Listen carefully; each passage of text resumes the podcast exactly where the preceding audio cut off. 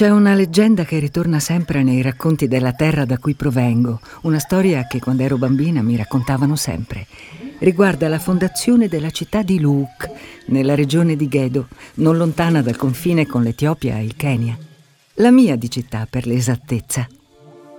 All'inizio dell'Ottocento, a Luuk comparve un uomo bianco, un uomo che tutti chiamavano Suragi, che seppe accattivarsi l'affetto delle popolazioni. Rimase in quelle terre due anni nei quali raccolse avorio e altri prodotti indigeni scambiandoli con abiti e oggetti tipicamente occidentali. Un giorno, senza dirlo a nessuno, è sparito. Lo cercavano tutti, ma niente. Se n'erano perse le tracce. Ogni tanto penso di essere anch'io un po' come Suragi. Come lui anch'io sono una donna che ha messo radici in un'altra terra, solo che sono una nera in mezzo ai bianchi e non il contrario. Peccato però che io non sparisco mai. Mi chiamo Faduma Bihi e questa è la mia storia. Gli ascoltabili presenta La mia storia. Donne e uomini comuni, eventi straordinari.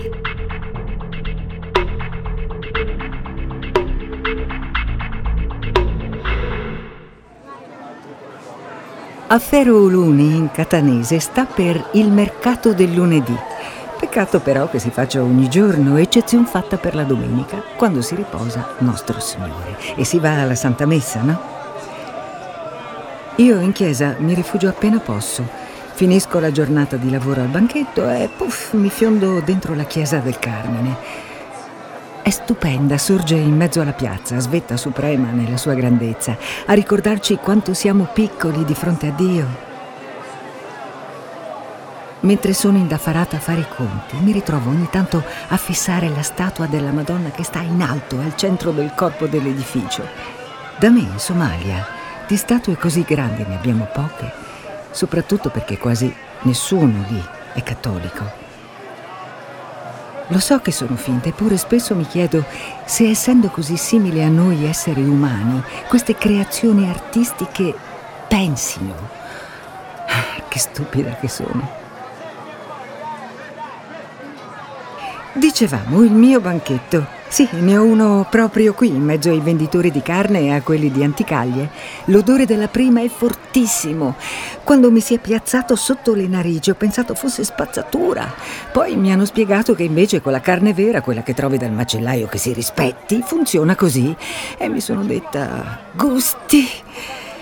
Con le anticaglie invece è diverso.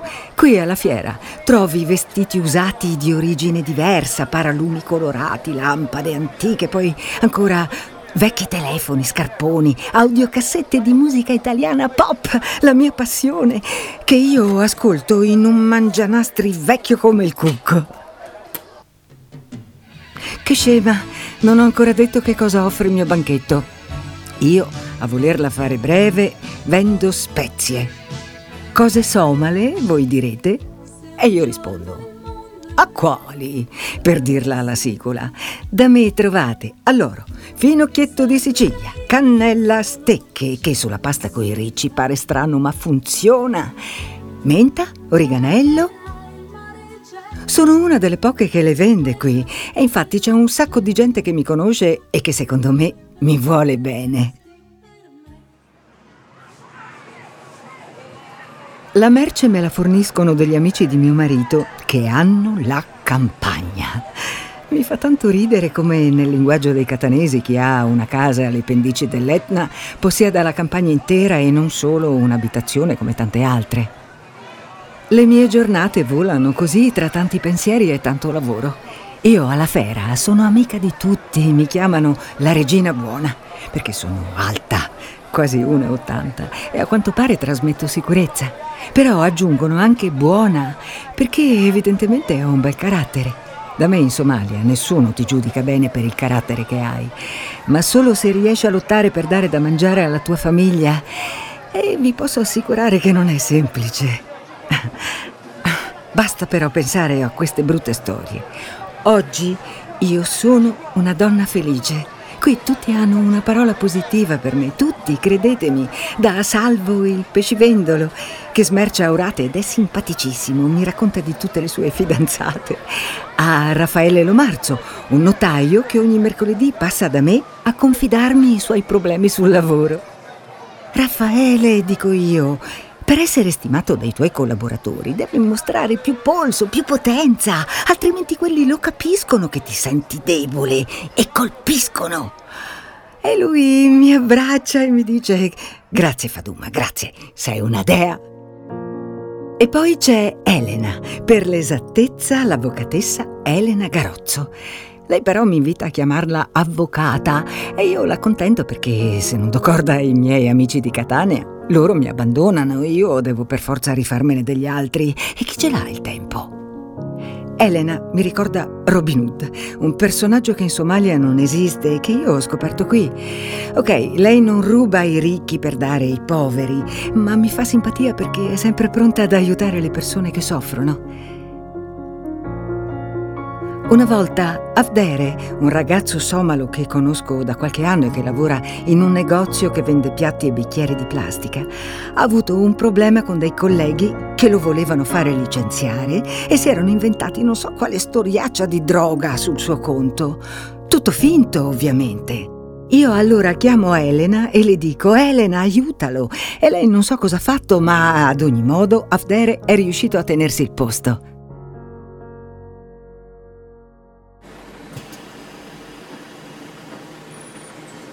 Il mio autista personale è Nello, che guida l'autobus 835, quello che ha il capolinea ad Aci Castello. Io mi fermo prima, alla guardia, proprio all'inizio di Piccanello, uno dei quartieri più antichi della città.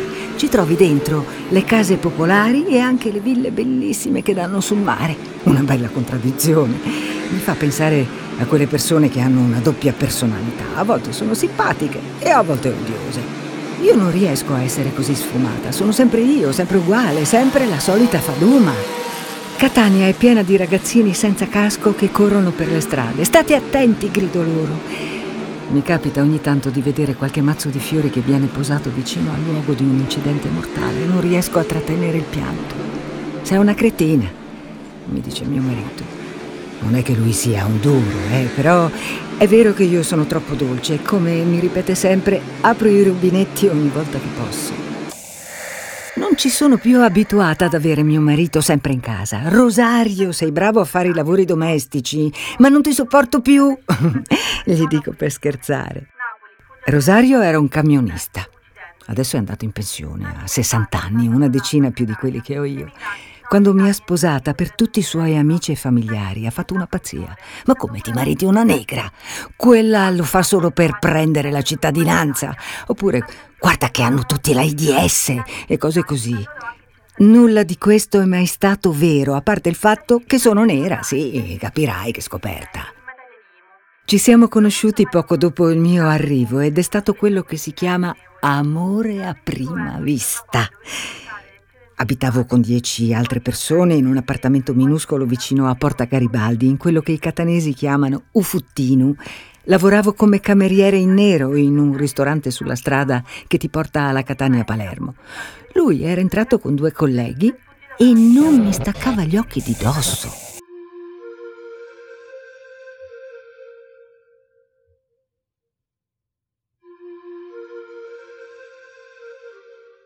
La radio locale passava Mango e quella canzone sembrava essere scritta per noi. Lui mi guardava, sì, ma non come squadrano di solito gli altri maschi con l'intenzione di spogliarti con gli occhi e portarti subito a letto. No, Rosario è stato un signore, fin dal primo momento. A fine cena è venuto in cassa e ha chiesto al titolare i miei contatti. Quello pensava che fosse la guardia di finanza e non gli voleva dare un bel nulla. Poi, per fortuna, si è convinto. Io e Rosario oggi abitiamo al terzo piano di un condominio costruito, credo, negli anni 50. Una palazzina senza infamia senza lode, niente di troppo raffazzonato, niente di troppo lussuoso. Ci viviamo bene da quando siamo sposati. Rosario ha preso l'appartamento in eredità da una zia senza figli che è morta che lui aveva vent'anni. Ogni tanto quando guardiamo la televisione Rosario si gira verso di me, mi lancia un'occhiata timida e mi dice Stiamo bene qui, o no? Ancora a distanza di 30 anni vuole conferme sul fatto che senza di lui io non potrei vivere e viceversa. La trovo una cosa molto dolce, anche se non gliel'ho detto mai. Insieme io e Rosario siamo una squadra e ci piace pensare che l'uno ha salvato l'altra. Spesso capita che dopo una giornata di duro lavoro, solo il mio, dato che lui è in meritata pensione, l'unica cosa che si riesca a fare insieme è guardare un po' di tv. A teatro non ci andiamo, lui si annoia. Al cinema, men che meno. Di ballare non se ne parla. E a me piace pensare che a unirci sia anche il telegiornale delle 8 di sera.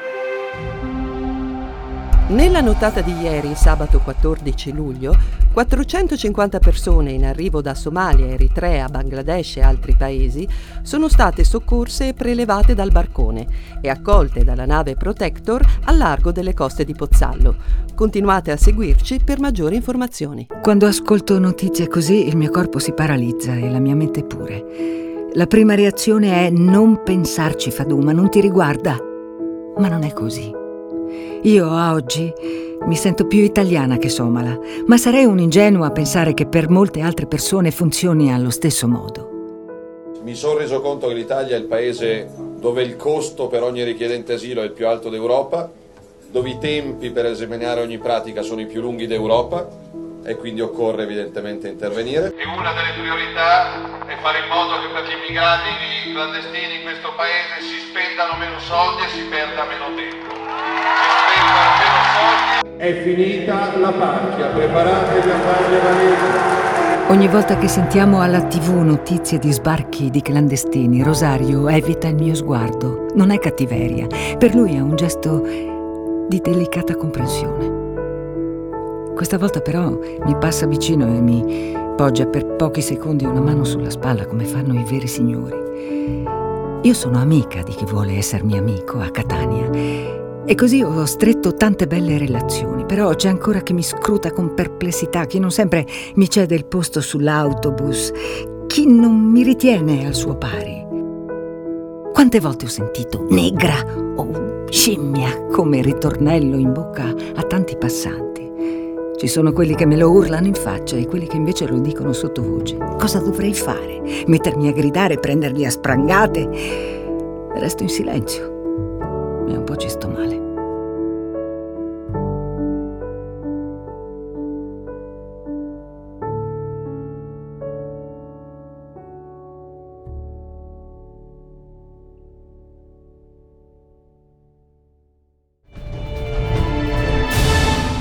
Momento non sarebbe ancora stato ufficialmente assegnato il porto sicuro per lo sbarco, sebbene da Mosca il ministro dell'Interno Matteo Salvini comunica via Twitter il via libera al trasferimento a terra di 16 mamme e 11 bambini.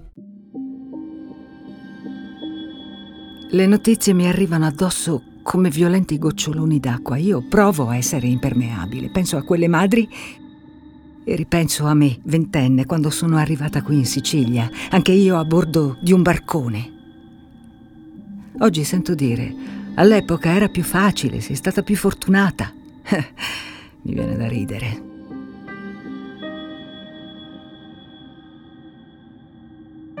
Non sono una che ha buona memoria, tengo sempre a dimenticare tutto, anche le cose più stupide. Se c'è una cosa che ricordo bene però è l'odore del vomito che c'era con me sulla nave, la puzza delle lacrime, il gusto rancido della morte che ti portavi appresso. Speranza. Tutti ripetono che cerchiamo speranza, invece no. La sensazione su quella barca è quella di andare a contagiare i puliti, gli occidentali con la nostra infelicità. Altro che pacchia. Negli anni Ottanta, mentre in Europa si celebravano le spalline, da me in Somalia la gente veniva arrestata senza motivo. Guerra civile la chiamano. Per me di civile c'era poco. Una lotta intestina che c'è ancora nel mio paese. Abbiamo visto sempre solo eserciti stranieri, giornalisti ammalati, nient'altro. Lì non ho lasciato nessuno.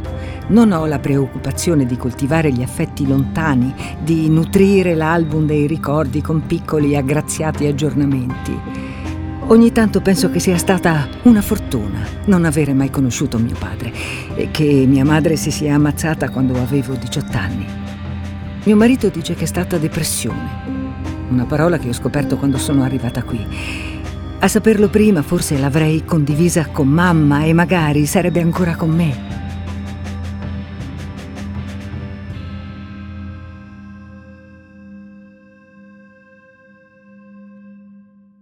Adesso basta pensare a queste storie tristi, mi fa star male. Rosario Borbotta vorrebbe cenare guardando la tv. A me però non va. Deve capire che questa storia di Pozzallo non mi è indifferente e che per quanto possa essere solare e simpatica, sono pur sempre una che ha rischiato di finire a fare la prostituta pur di tirare a campare. Le mie colleghe somale, purtroppo, spesso hanno fatto questa fine e non hanno trovato nessun rosario che accorresse in loro soccorso, se la vi.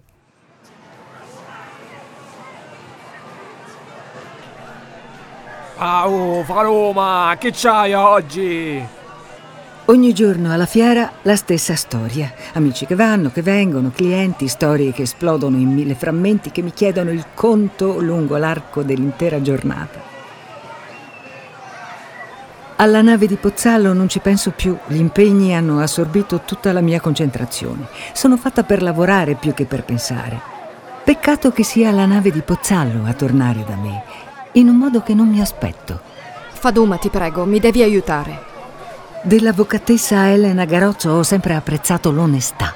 È una che salva i più deboli in aula e nella vita reale, certo, ma soprattutto è una che sa come gestire i rapporti con le persone, chiedere soccorso, stringere patti. Ha la grinta delle ragazze di buona famiglia che però non hanno voluto mai il piatto pronto. Durante gli studi ha lavorato come promoter e come indossatrice di scarpe, mi ha confidato una volta. Ti va di pranzare insieme? Come dirle di no? Affido temporaneamente il mio banchetto a Nini, il ragazzo che vende fiori davanti a me, e seguo l'avvocatessa oltre piazza Stessicoro, giù lungo la via Etnea. Faduma, devi credermi. Uno spettacolo orrendo. Sono stata all'hotspot di Pozzallo. Donne, bambini, li hanno fatti sbarcare e li hanno piazzati lì in attesa dei controlli medici. Pare che quello scienziato di Salvini sia riuscito a trovare sei paesi che si spartiscano queste 450 anime come fossero un premio della lotteria. Ha la voce rotta dal pianto, io trovo che sia davvero una bella persona. Mi ha invitata a pranzo per chiedermi di aiutarla a organizzare un sit-in pacifico di africane, in protesta contro le decisioni del governo in merito all'immigrazione e allo sbarco dei clandestini. Dobbiamo lottare. Questo del rigurgito razzista di chi ci governa è un cazzo di tema. Dobbiamo impedirlo, Faduma. Stamattina a Pozzallo ho incontrato Amina. Somala, come te. Ma non chiedermi di dove, me l'ha detto, ma non lo ricordo. Dov'è adesso? È in ospedale, ricoverata. Ha avuto un esaurimento nervoso tremendo. Praticamente cos'è successo? L'hanno stuprata in un campo di concentramento libico e già di per sé ti lascio immaginare. Lei poi è rimasta incinta, ha partorito in quel postaccio ed è riuscita a partire col bambino. Non ho idea di come cavolo abbiano fatto a sopravvivere, davvero non ne ho idea.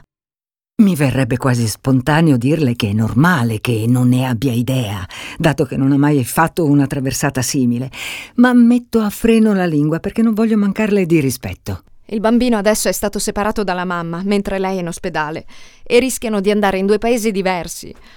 No, Faduma, non è orribile. L'unica speranza che ha di restare in Italia è quella di essere affidato a un membro della sua famiglia che abbia la cittadinanza italiana. Quello che ha da dirmi lo trovo giusto, ma non mi interessa. lo sguardo, Adesso penso solo a quel bambino che arriva dalla mia stessa terra e che rischia di piombare su questo mondo da solo con ali ancora precarie. Lui, a differenza mia, la storia di Suragi forse non la scoprirà mai. Mentre torno a casa a piedi perché l'autobus oggi non mi va di prenderlo, non faccio che pensare al figlio di Amina. Come lo staranno trattando dentro l'hotspot? Avrà cibo a sufficienza? Sarà impaurito? Dal basalto della città sale su tutto il caldo del mondo. È luglio. E a Catania, a luglio, l'AFA non ti fa sconto. E mi viene da associare Posto Caldo a Hotspot, dove si trova adesso questo bambino misterioso. Lo so, vi sembrerà stupido, ma a volte penso a queste cose. Con Rosario non abbiamo mai fatto figli perché lui non può averne. La consapevolezza condivisa. Se è andata così, è andata così e non possiamo farci nulla. Per cui per me non è mai stato un problema e per lui spero neppure. Non mi sono mai immaginata come madre, neanche quando guardo i bambini per strada. Mi piacciono, sono bellissimi, ma non ho mai sentito il bisogno di generarli. Non so se mi spiego. Quel figlio di Amina, però, ha svegliato in me una specie di grande bestia colorata e ammaestrata, in grado di amare e di proteggere. Non che non sia in grado di amare, ma con Rosario il discorso è diverso. Siamo due persone alla pari. Faduma, sei rientrata? Tutto ok? Cosa dovrei rispondergli? È chiaro che vada tutto bene. Sono ancora integra, sorridente, buona, le mie ossa non sono sparpagliate sul pavimento sporco di qualche hotspot. Sono salva, sono la solita Faduma, che però dietro si porta un fardello di nome figlio di Amina. Non ho neanche avuto la fortuna di sapere come si chiama. Di lui, però, a Rosario, non dico niente. Un'altra sera, un'altra cena. Chissà se in televisione diranno qualcosa di quello che succede a Pozzallo, chissà se parleranno di questo bambino misterioso dal destino troppo incerto. Anche la Spagna e il Portogallo prenderanno 50 migranti ciascuno, come già hanno fatto Francia, Germania e Malta, annuncia su Twitter il presidente del Consiglio Giuseppe Conte, in merito ai 450 profughi arrivati a Pozzallo. È una vittoria politica, ha detto il ministro dell'Interno Matteo Salvini. Ai paesi che hanno accettato il ricollocamento dell'ultimo gruppo di migranti si è aggiunta l'Irlanda, come spiegano fonti di governo. Accoglierà 20 profughi. Praticamente quello che so già tramite Elena. Nulla di nuovo sotto il sole, ma vabbè, i telegiornali non possono entrare più nel dettaglio, altrimenti risolverebbero tutti i problemi del mondo. Quella notte non chiudo occhio. Dentro di me balenano troppi pensieri e io sono più una che dovrebbe lavorare e basta, perché se rifletto, faccio danno, come si dice qui. Mi tornano alla mente le frasi di Elena. L'unica speranza che ha di restare in Italia è quella di essere affidato a un membro della sua famiglia che abbia la cittadinanza italiana. A fianco a me mio marito russa profondamente. Non ha idea del guaio in cui voglio cacciarmi.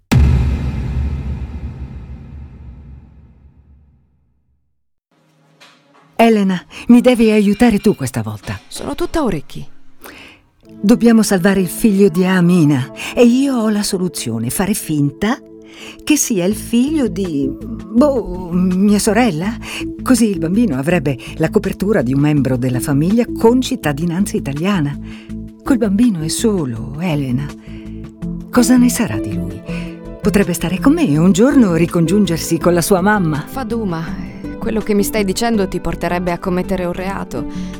E poi io come potrei aiutarti? Dovresti fare pochissimo, semplicemente avviare la pratica al Tribunale dei minori. Se vuoi poi io cerco un altro avvocato se non dovessi sentirtela, ma io lo so che tu vuoi la stessa cosa che voglio io, ovvero il bene di quel bambino. So di aver la punta nel vivo. Elena beve d'un fiato il suo Bellini e mi guarda con occhi nervosi, non l'ho mai vista così tesa. Picchietta con le dita della mano sul tavolo e alla fine non fa che pronunciare due parole. Disobbedienza civile. Mi aiuterà, lo so. I giorni che seguono sono meravigliosi.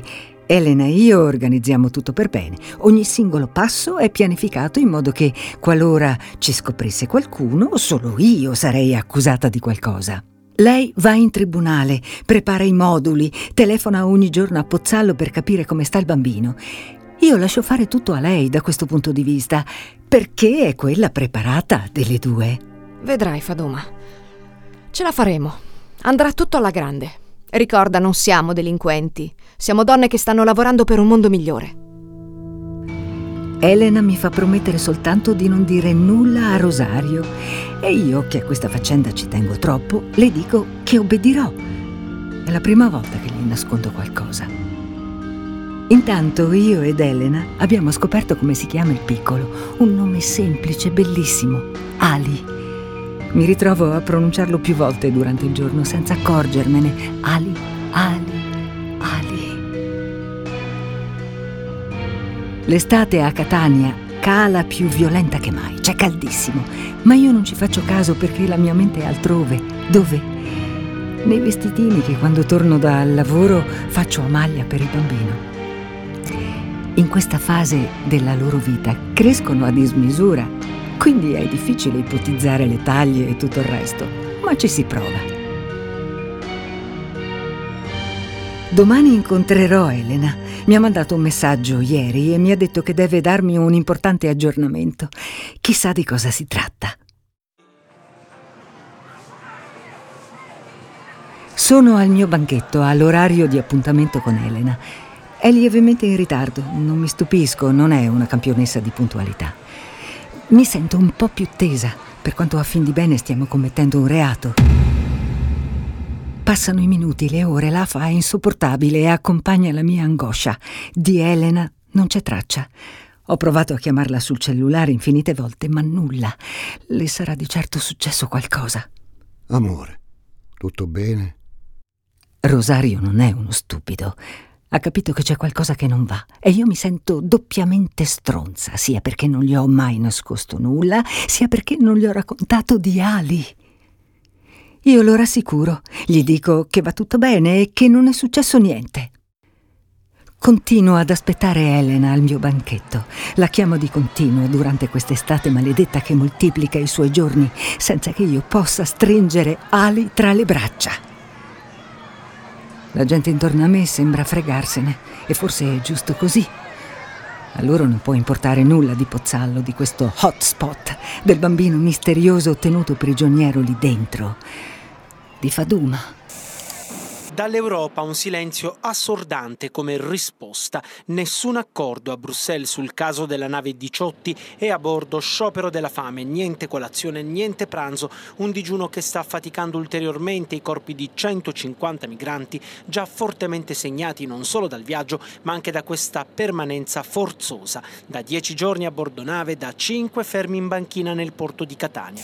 Altre storie, altre persone, altre sofferenze questa volta a pochi metri da me, esseri umani rinchiusi su una nave, in attesa di scoprire cosa sarà di loro, mentre fuori ci sono ristoranti, monumenti, discoteche, gente che si innamora, gente che delinque. Chissà come sta Ali, chissà dov'è finita Elena, forse ha avuto paura. È sera, in questo finale di agosto così devastante per me, devo trattenere tutta la tristezza che ho in corpo per evitare che Rosario si accorga di qualcosa. Sono stata abbastanza brava a nascondergli tutto. Mi ha portato a fare una passeggiata in centro storico. In giro ci sono tanti localini pieni di giovani, nell'aria c'è rumore di festa e profumo di estate che sta per concludersi. Mi accorgo quasi per caso che nella piazzetta che stiamo attraversando sono radunati un gruppetto di neri come me, alternati a persone bianche con cui discutono animatamente. Qualcuno sta anche montando un microfono su un piccolo palchetto, una donna per l'esattezza. Indossa sandali beige, una tunica bianca molto larga e orecchini dorati a cerchio. È Elena.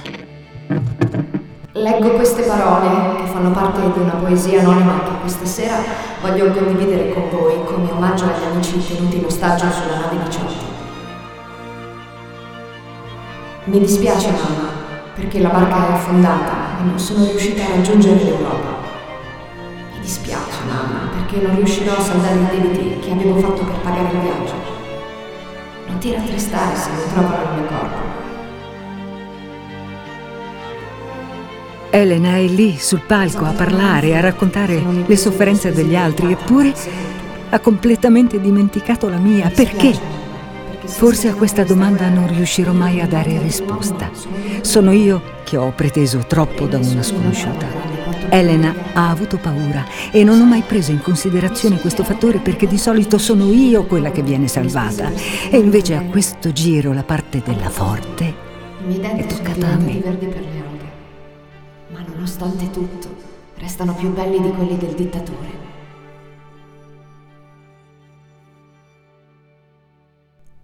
Faduma, perché stai fissando quella signora? La conosci? Io? No, stavo solo ascoltando le parole. Mentre rispondo a mio marito, per una impercettibile frazione di secondo lo sguardo di Elena intercetta i miei occhi, arrabbiati e delusi. È solo un attimo, durante il quale mi illudo che possa ancora aiutarmi a prendermi cura di Ali ovunque lui sia in questo momento. Elena però si tuffa di nuovo in direzione del suo foglio. Speriamo che quel bambino stia bene. Mi chiamo Faduma Bihi e questa è la mia storia.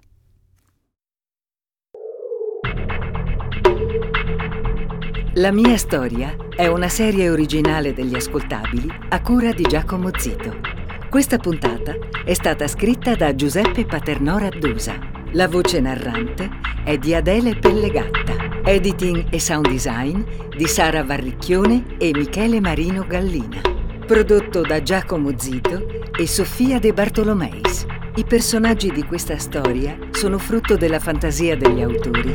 Ogni riferimento a persone o cose realmente esistenti è puramente casuale. Tutti i diritti riservati per gli ascoltabili.